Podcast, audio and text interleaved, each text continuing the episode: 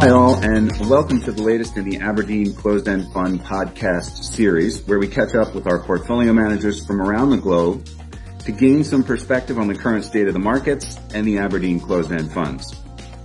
I'm Paul Blaine, Senior Director with the National Accounts Team, and today we're focusing on the Aberdeen National Municipal Income Fund, ticker VFL. It's my pleasure to welcome Jonathan Mondillo, head of U.S. fixed income and lead portfolio manager on the Aberdeen National Municipal Income Fund. Hi, Jon, and welcome. It's great to see you. Paul, thanks a lot. Thanks for having me. Uh, Jon, if we could, it would be great to start with a general overview of the municipal markets, in particular in the closed end fund space. Yeah, thanks. You know, I think it's been a difficult couple of weeks, certainly with the backup in treasury rates that we've seen.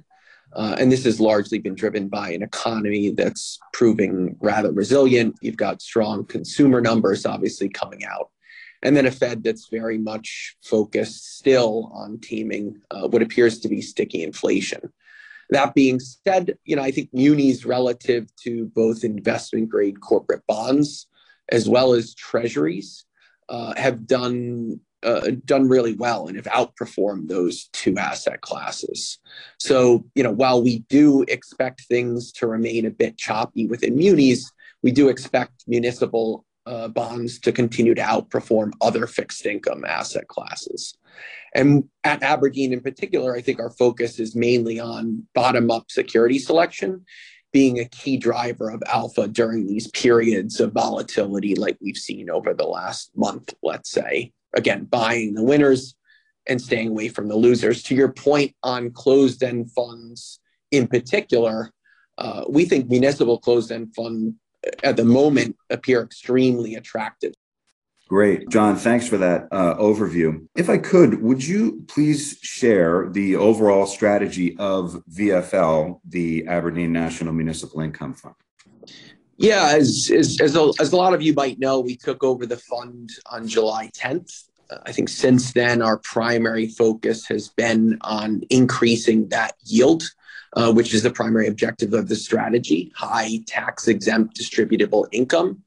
Um, and I think that's been a little bit difficult given where short term rates are and, i.e., leverage cost is high at the moment. One area of focus is certainly the duration composition within the portfolio. So when we look at the municipal bond curve, it's experiencing what at Aberdeen we're calling a teacup inversion, where there's a steep inversion out to 10 years, i.e., yields much higher in short term maturities versus the belly of the curve. And then you see a renormalization or an upward sloping curve as we get past 10 years. Uh, we recently put out a thought piece where we warned to beware the belly of the curve. And we've been doing just that within this strategy. So, moving duration positioning away from the belly of the curve where yields at the moment appear to be very low to more of a barbell approach at the very short end of the curve and the long end. This all should be very supportive of both our yield as well as an overall total return of the strategy on a go forward basis. At least that's our expectations. In terms of sectors that you're investing or, or maybe not investing, where are you finding opportunities that you feel are most relevant to VFL?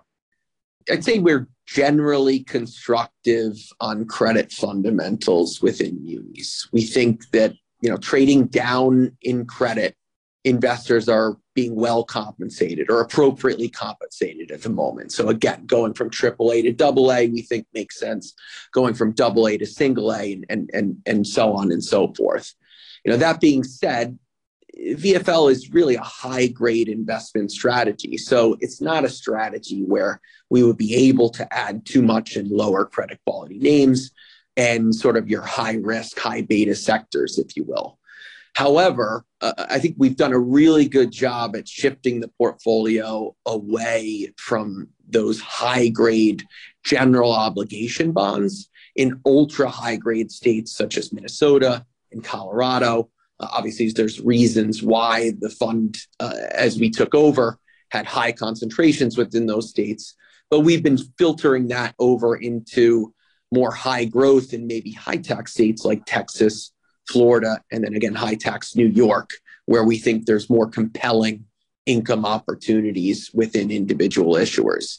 I think sectors where we've been more focused on adding yield has been within transportation, um, healthcare, in particular hospitals, which we think have have really gone undervalued, faced a number of different headwinds over the last, let's say, three years, three years in a post-COVID world, starting to come out of that, and we think look attractive both from a yield perspective as well as a total return perspective on a go-forward basis.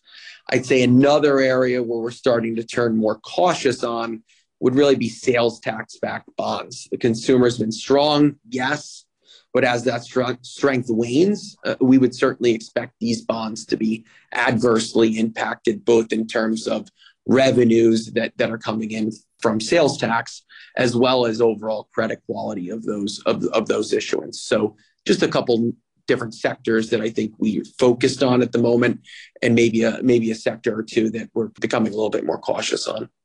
Jon, thank you for that. So my last question sort of has two parts. First, can you share uh, your thoughts on why investors listening should consider allocating into the municipal space and, where appropriate, to the Aberdeen National Municipal Income Fund?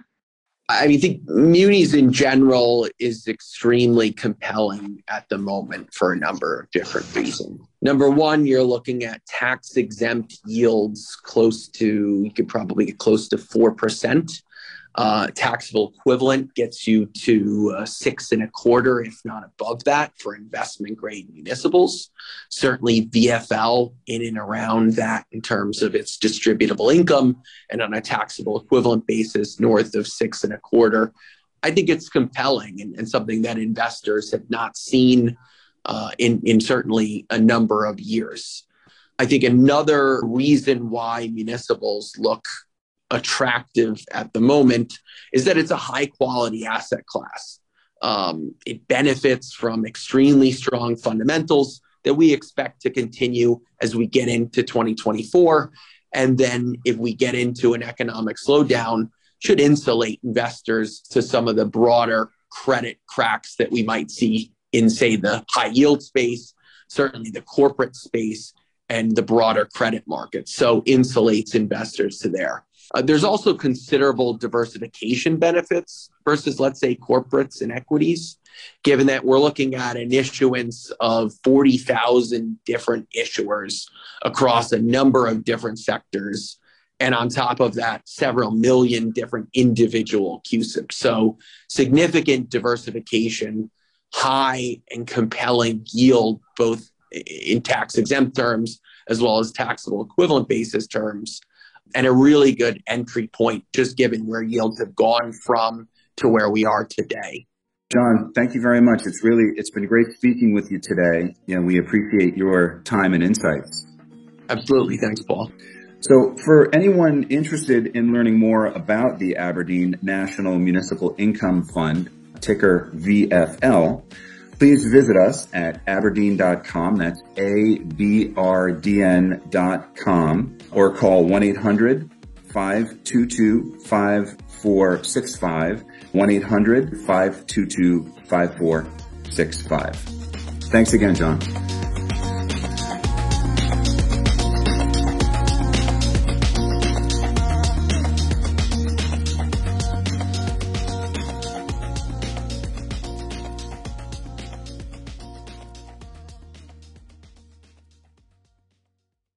This podcast is provided for general information only and assumes a certain level of knowledge of financial markets.